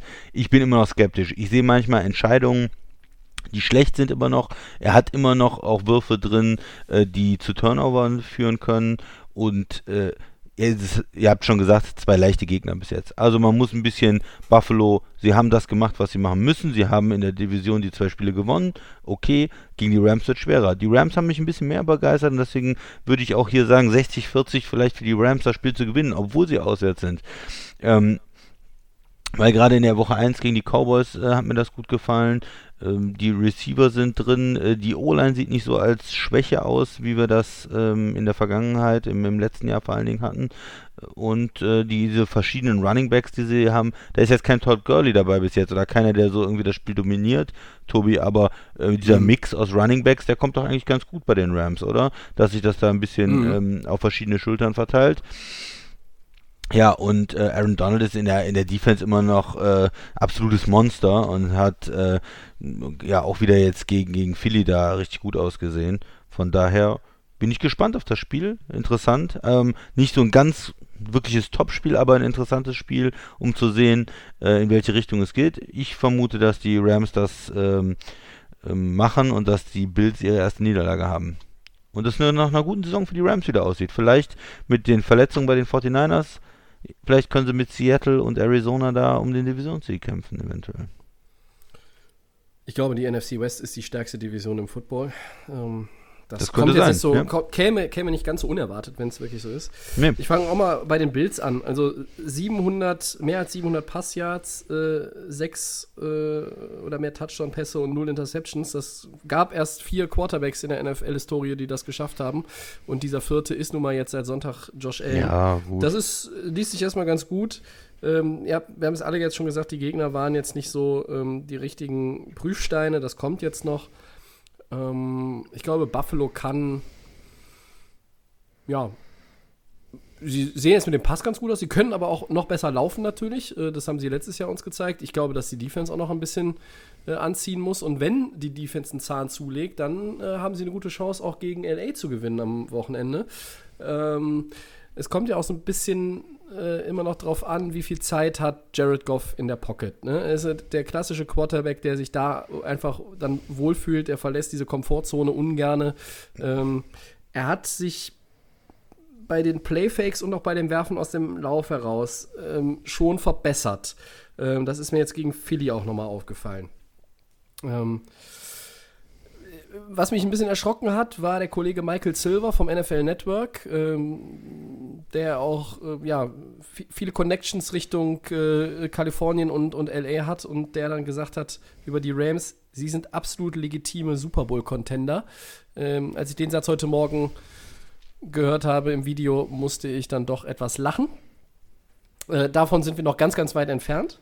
Mhm. Aber das Spiel äh, ist das Spiel in Philly war, war gut. Du, du hast natürlich, wenn es diesen Cooper Cup Fumble nicht gibt, äh, äh, als Special-Teamer eingesetzt in der Szene, ähm, wird Philly da möglicherweise sogar richtig zerlegt. Äh, das war nochmal so ein kleiner Turning Point. Aber Carson Wentz hat ja dann für den nächsten Turning Point mit seinem wunderbaren Pass äh, mhm. in die Arme des Rams-Defenders ähm, gesorgt. Also sie gefallen mir gut. Goff macht einen guten Eindruck. Der hatte 13 von 13 Completions zum Start. Ähm, es ist so ein bisschen New Orleans-mäßig manchmal, habe ich das Gefühl. Es werden jetzt auch nicht die, immer die, die ganz tiefen Bälle äh, gesucht. Ähm, ja, und der Christian hat gerade schon äh, eben so mich da ins Spiel gebracht mit den Running Backs. Natürlich, total. Also äh, Daryl Henderson war jetzt so ein bisschen dann derjenige, der es gerissen hat, eben auch weil Cam Akers und auch Malcolm Brown angeschlagen waren. Beide können am Wochenende eventuell spielen.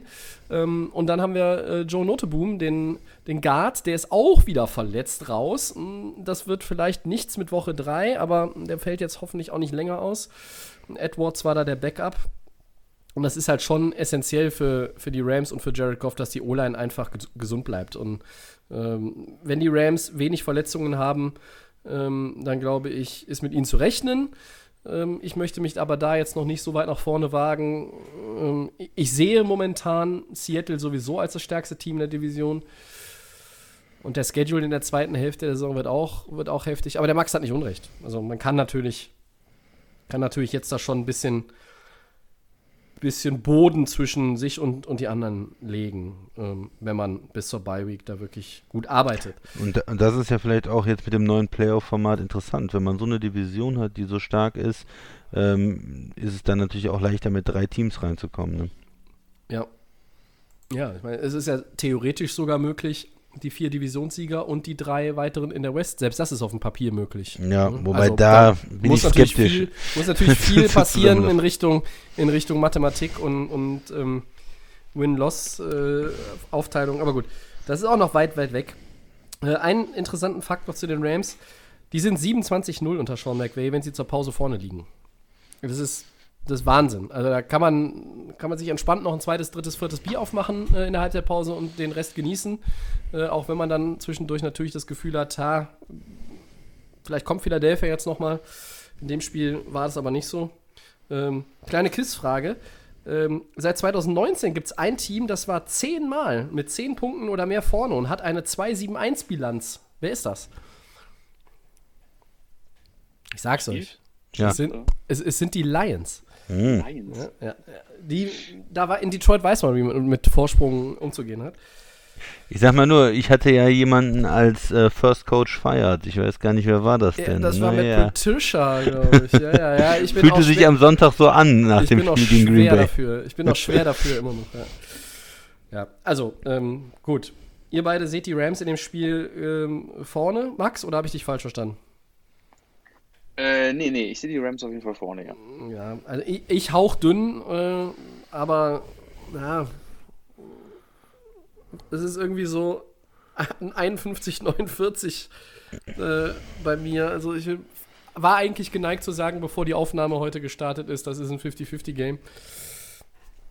Ja, Konnten wir dich ein bisschen überzeugen, vielleicht. Von den Rams. ja, ich will, äh, ich will immer noch vorsichtig sein. Letztes Jahr haben sie auch einen 3-0-Start gehabt und dann haben sie gegen die äh, wirren Buccaneers mit Jameis Winston verloren und dann ging es äh, aber mal rapide und, und brutal in die andere Richtung. Ähm, Ja. Schauen wir mal. Also, so wie. Man kann jetzt ja nicht sagen, die Bills sind auch der erste Test, erste Härtetest für die, für die Rams, weil die haben ja schon gegen zwei eigentlich Playoff-Kandidaten aus der NFC East ihren Test bestanden. Ähm, aber für Buffalo wird es natürlich schon so das erste Mal, dass man sagt, jetzt wissen wir, ähm, was man von den Bills zu halten hat. Ja, man kann dann die Teams natürlich auch besser einordnen, als wenn man jetzt Spiele hat gegen die Jets und die Dolphins. Ähm, ja, ich, die Jets sind einfach auch äh, spielen und werden vielleicht das schlechteste äh, Team der Liga sein, nachdem Jacksonville sich ja geweigert hat, diese Rolle anzunehmen, jetzt in den ersten zwei Wochen und äh, über ihren Möglichkeiten spielt oder gut spielt, auch zum Teil diese ähm, Receiver eigentlich äh, mit Minshew zusammen gut aussehen, die Offense gut aussieht. Ähm, ja, wenn man jetzt das schlechteste Team der Liga benennen muss, die Jets, die ein paar äh, Spieler ja auch verloren haben, ähm, die auch noch Adams getradet haben vor der Saison. Äh, wo ist überhaupt die Stärke der Jets? Man weiß es nicht. Passing Offense ist es nicht, laufen können sie nicht, die Defense kann nichts. Äh, gegen die 49ers äh, Riesenläufe ja abgegeben und ähm, ja, also da, da, wenn man da direkt zum erstes, erster Spielzug einen 80 Jahr Touchdown-Lauf kassiert, äh, dann weiß ich nicht, was, äh, was das eigentlich noch soll. Also die Jets sind da bestimmt ganz vorne dabei. Ja. Adams hast du gerade angesprochen, den habe ich völlig vergessen, als wir Seattle besprochen haben. Also der war ja all Auch over gut. the place in Ja. dem Spiel gegen die Patriots. Ja. Ähm, gut, dann haben wir noch ein Spiel, vielleicht das Topspiel der Topspiele Ja. in Woche 3. Absolut. Die Ich, äh, Ravens achso, gegen die so. Chiefs. Baltimore war in Woche 2 souverän. Die Chiefs hatten viel Mühe. wer ist denn aus unserer Sicht äh, der Favorit im Monday Night Game? Tobi, startet doch mal. Ravens. Ich sag, die Ravens Right. sind für mich der Favorit. Die, ähm, die Chiefs waren etwas befremdlich so, aber andererseits habe ich mich dann auch wieder dabei ertappt, was ich schon nach Woche 1 gesagt habe. Du kannst nicht von Kansas City erwarten, dass sie jede Woche äh, Feuerwerk da Feuerwerk abbrennen, ne? ab, abbrennen. Genau, danke. Das ist. Ähm, aber sie sind halt auch in der Lage, ähm, so dieses Winning Ugly, sag ich mal ein bisschen, den, den äh, eiskalten äh, Harrison Butker gehabt, der am Ende den Game Winner in Overtime gleich dreimal äh, verwandelt hat. Ich glaube, einmal war Ja. eine Strafe, einmal war Icing the Kicker oder andersrum und dann Ja. hat er nochmal gemacht. Also es war sensationell. Ist immer besser geworden, immer sicherer. War ja auch über 50 Yards. Ja. Er hat auch noch fünf weitere gemacht dann. Der hätte die dann nur noch äh, durch die Mitte geschickt. Ja, ich glaube, ich glaub, er hätte zur Not auch noch vom Parkplatz äh, das Ding da durchgehauen. Also es war, ähm, war dann, war dann der, der Retter für die Chiefs in dem Spiel so ein bisschen. Aber ähm, auch das ist eine Qualität eines Spitzenteams, eines Titelverteidigers, eines Super Bowl Champions, wenn du dann ja gegen eine wirklich gute, äh, gut aufgelegte Chargers-Mannschaft mit einem Rookie-Quarterback, der aufgrund einer ja, eines Unwohlseins von Tyrod Taylor kam ja Justin Herbert erst rein. Er hat ein richtig gutes Debüt hingelegt. Das wollen wir Ja. vielleicht auch noch mal mit einem Satz hier erwähnen. Muss man sagen. Überraschend gut, ja. Ja, und ähm, da haben die Chiefs ja natürlich auch jetzt keine allzu schlechte Defense, die Chargers. Sie haben sich da schwer getan und sie haben mich jetzt nicht so überzeugt, aber trotzdem kriegen sie von mir natürlich Props, dass sie das Ding noch gewonnen haben. Und Baltimore hat gegen Houston alles im Griff gehabt. Es war, da war jetzt kein, Lamar Jackson hat, glaube ich, knapp über 200 Yards geworfen. Ähm, Peters auch wieder mit einem schönen Pick. Ne? ja, Defense äh, Baltimore, die natürlich, glaube ich, auch schon den einen oder anderen jetzt verloren haben, leider. Mit Ja. Verletzungen. Ähm, aber äh, Baltimore wirkt jetzt so nach den Eindrücken in Woche 2 etwas gef ne, gefestigter. Also die, die haben irgendwie souveräner gewirkt, so. Und deshalb sage ich mal, Baltimore ist für mich so ganz leicht der Favorit. Ja, man, die ersten beiden Wochen, die Ravens sahen tatsächlich besser aus, haben beide Spiele souverän gewonnen, aber ich würde äh, trotzdem äh, mit, äh, mit äh, den Chiefs gehen hier, Mhm. weil einfach die Kombination aus äh, Andy Reid und Patrick Mahomes, die haben äh, genug Ideen, die haben die, die ganzen ähm, Waffen in der Offensive und das ist der Super Bowl Champion und da muss man auch ein bisschen Respekt haben in Woche 3. Die haben bis jetzt noch kein Spiel verloren. Warum sollten die jetzt nicht Favorit sein? Die sind der amtierende Super Bowl Champion, die haben den äh, besten Quarterback mit Patrick Mahomes und äh, es wird ein super Spiel. Ich freue mich richtig drauf, weil in Woche 3 schon so ein Spiel zu haben. Äh, die zwei ähm, Favoriten der äh, AFC gegeneinander, die beide bis jetzt überzeugt haben, 2-0 sind und da gehen aber einfach äh, erstmal äh, der Respekt einfach für, für Kansas City, auch wenn sie im zweiten Spiel nicht so überzeugt haben, sie haben es trotzdem gewonnen. Sie ich müssen hab ja den. gegen Ich habe ja, ja, nee, das glaube glaub ich auch, Tobi, aber ähm, einfach von mir jetzt in meiner Einschätzung, da will ich erstmal von den Ravens sehen, die sind der Herausforderer, die sind letztes Jahr wieder in den Playoffs ähm, gescheitert, die müssen jetzt zeigen, Ja. wir können den Super Bowl Champion äh, Mhm.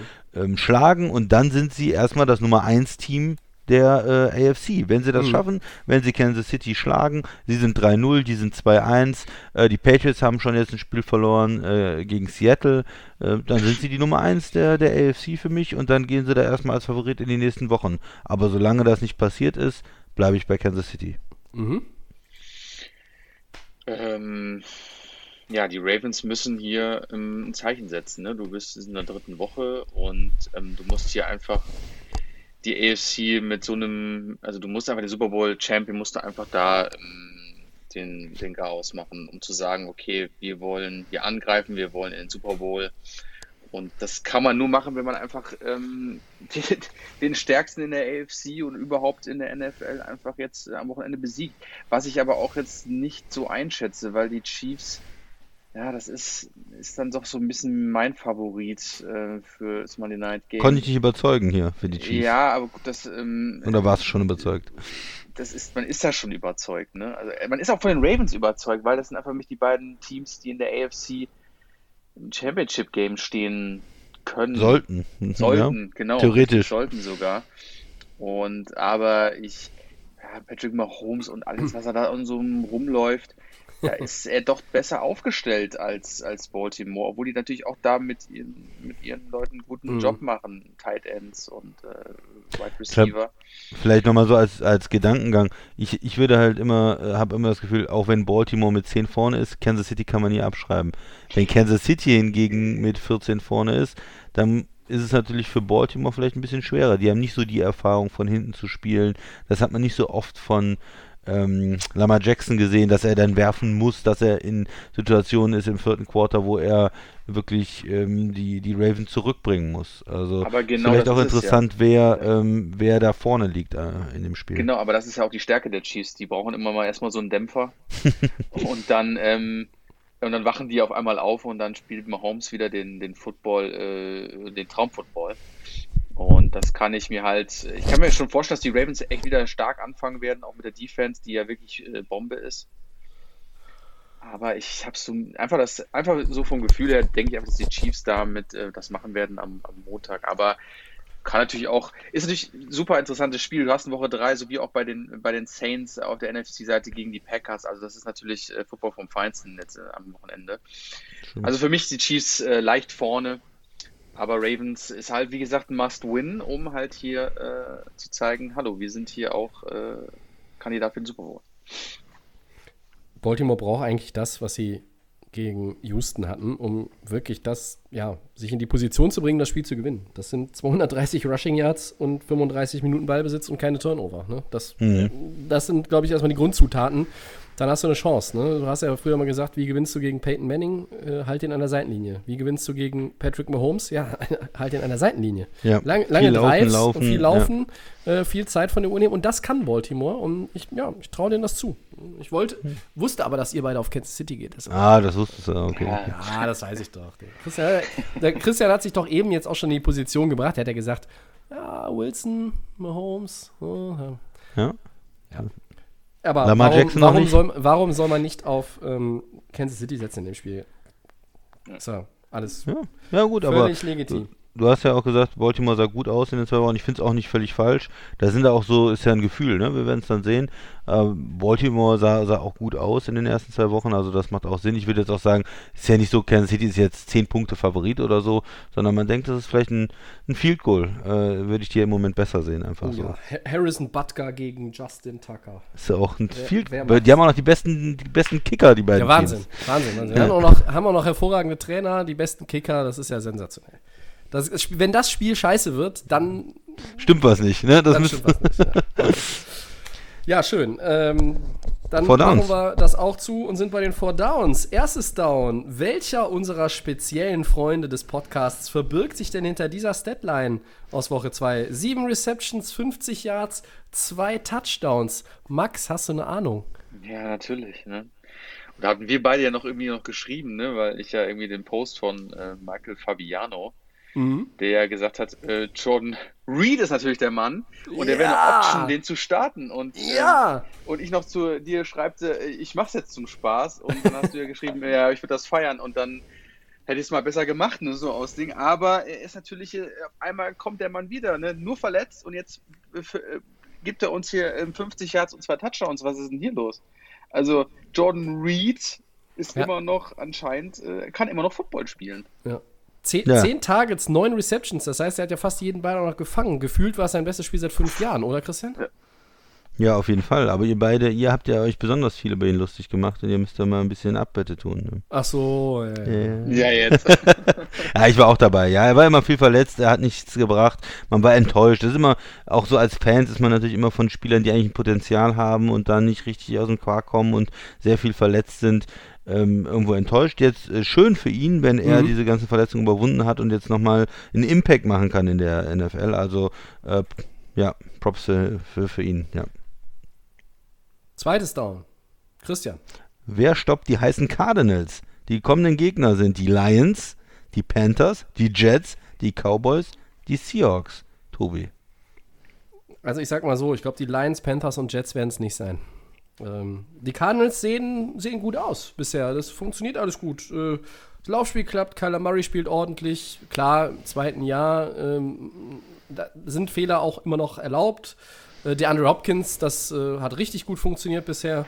Also von daher ähm, Props für die Cardinals, über die wir heute auch ein 2-0-Team, übrigens auch wie die Las Vegas Raiders.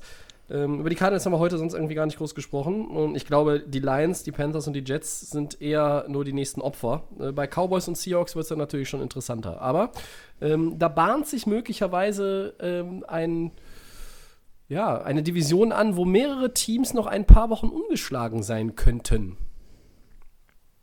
Max, wie siehst du es? Äh, ich sag nur die Cowboys, äh, es ist so, ich sag nur die Seahawks, weil ich wieder auf die Cowboys raufhaue. Ne? Also was sonst? Ähm, Okay. Also für mich ähm, kann ich mir jetzt, also so, ja.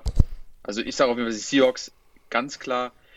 Du sagst es, Tobi, es könnte interessant gegen die Cowboys werden, aber für mich jetzt auch kein Team, was jetzt die Mhm. Cardinals stoppen könnte, weil das hast du ja auch gesagt, also ähm, Hopkins und dann läuft da immer noch ein Kirk rum und dann läuft noch ein alter Fitz Gerald rum und ähm, äh, Murray sieht ja auch immer, äh, also das, das passt ja alles da in Arizona. Also für mich eigentlich nur die Seahawks. Ja, die richtigen äh, Gegner oder die richtigen Tests kommen dann auch, wenn die Defense vielleicht noch mehr gefordert ist. Aber da sehe ich auch wieder die Lions, Panthers noch Jets.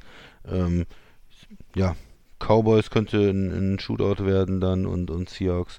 Aber erstmal, ich denke mal, sie gehen 5-0 erstmal bei dem, bei dem Mhm. Schedule, den man hier sieht. Nicht unwahrscheinlich. Drittes Down, Max.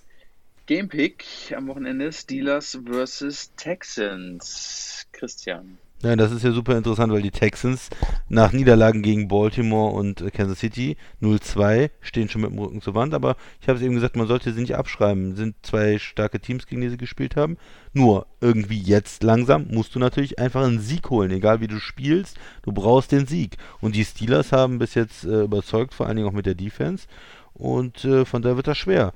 Äh, ich sage, Steelers gewinnen und die Texans gehen 0-3. Max. Oder Tobi. Tobi ist, glaube ich, dran. Sorry. Ja, ich, äh, ich glaube, Pittsburgh äh, spielt eine gute Saison. Äh, bisher auch. 2-0-Start, alles wunderbar. Ähm, es gegen Denver aber auch schwer getan. Ähm, Mhm. ich kann es mir nicht vorstellen, dass Houston jetzt noch ein drittes Ding abgibt, eigentlich. Die, die müssten jetzt eigentlich äh, verzweifelt sein, sozusagen, und da vielleicht auch alles reinlegen. Ne? Ja, es wird auch, das ist auch ein, ein, ein Spiel, was hochinteressant äh, werden könnte. Ich glaube auch wird, aus meiner Sicht. Ich sage jetzt einfach mal Houston. Ich gebe den Steelers. Ähm, ich glaube, dass die Defense ähm, da ähm, Watson auf jeden Fall Feuer unter dem Hintern machen kann. Und es ist einfach auch schwierig, gegen diese Steeler Defense im Moment auch zu spielen. Und ähm, das wird, glaube ich, doch mit der entscheidende Punkt sein. Äh, deswegen für mich die Steelers. Okay, dann haben wir das vierte und letzte Down. Game Pick Sunday Night. Saints gegen Packers. Ich sage, ähm, ich gehe mit den Packers. Wird schwierig. Natürlich, Saints ist einfach ein, es wird ein großartiges Spiel, das wissen wir alles, aber ich mache es kurz. Es sind für mich die Packers, die das Spiel gewinnen. Ja, ich gehe mit den Saints und zwar gerade weil sie verloren haben. Äh, die haben ja jetzt gegen ähm, Vegas verloren und über Vegas haben wir nicht gesprochen. Die sind 2-0, äh, hat der Tobi gesagt, Mhm. mit einer guten Offense. Ähm, hier, wenn so eine Mannschaft verliert und dann 1-1 ist, dann ist die, glaube ich, noch gefährlicher, wenn die wieder zu Hause kommen und die, die haben dann auch so ein bisschen den Druck äh, und ich, ja, ich denke, die Offense ist schwer zu kontrollieren, äh, Camara und äh, ich, die Defense wird vielleicht Green Bay auch ein bisschen mehr testen als die bisherigen Gegner. Ich denke, das ist die erste Niederlage. Äh, New Orleans spielt zu Hause, ähm, New Orleans gewinnt. Ja, ich habe vorhin den Packers das zugetraut, äh, den, oder, oder durchaus zugetraut, vielleicht auch nochmal 40 zu machen, aber ähm, ich, aus denselben Gründen, die der Christian gerade aufgezählt hat, ich hänge mich mit drauf. New Orleans. Ja. Gut. Wenn, aber Tobi, nur ganz kurz, wenn man, wenn die gewonnen hätten und, und 2-0 gewesen wären, Ja. dann hätte ich vielleicht eher gedacht, dass die da mal ein Spiel abgeben, weil sie dann ja, vielleicht das, nicht so das ist genau mein Gedanke auch äh, gewesen. fokussiert ja. sind. Aber Total. diese Niederlage, als ich die gesehen habe, habe ich mich schon geärgert, weil ich denke, das wird New Orleans noch gefährlicher machen eigentlich nächste Woche. ja. Aber äh, man mag sich jetzt gar nicht vorstellen, dass dieses Team ähm, 1-2 geht, so gefühlt. Ne? Also, Nee, das glaube ich nämlich auch nicht, Aber das könnte ja halt könnte ja passieren. Ich meine, die spielen gegen Green Bay und die sind, äh, die sind hot unterwegs. Aber äh, ganz schwer. Ich finde beide Spiele schwer zu tippen. Auch Houston gegen Pittsburgh, muss ich ganz ehrlich sagen. Aber, naja, schauen wir mal, Okay. was das gibt. Dann sind wir, glaube ich, durch für heute. Äh, ich sage vielen Dank an den Christian. Ja, sehr gerne, klar. Vielen Dank an den Max. Danke euch beiden. Und wir bedanken uns als Team von Delay of Game für euer Interesse an unserem kostenlosen Podcast. Den gibt es wie immer bei Soundcloud, bei Apple Podcasts, bei Spotify und bei den Kollegen von The Fan FM. At Delay of Game NFL bei Facebook und bei Twitter. Da könnt ihr uns schreiben. Bei Instagram sind wir auch Delay of Game unterstrich Podcast. Nächste Woche sind wir wieder da. Schauen auf Woche 3 zurück. Mit ganz vielen Topspielen. Und dann natürlich auch schon wieder nach vorne in Richtung Woche 4. Letzte Grüße gehen heute raus an alle Fans der Cincinnati Bengals. Joe Burrow ist ein guter Mann. Das habe ich in der Sendung nirgendwo unterbekommen. Ich glaube, ich glaube das ist äh, ein, ein, guter Nummer 1 Overall-Pick gewesen. Auf jeden Fall. Kein Widerspruch. Okay, ah, nö, okay. äh, kein Widerspruch. Der war Ja. im, im äh, Spiel gegen Cleveland ganz gut. Ja. Ne? Also dann, viel Spaß mit Woche 3 und äh, bleibt uns gewogen. Bis dahin. Bis dann. Tschö. Ciao.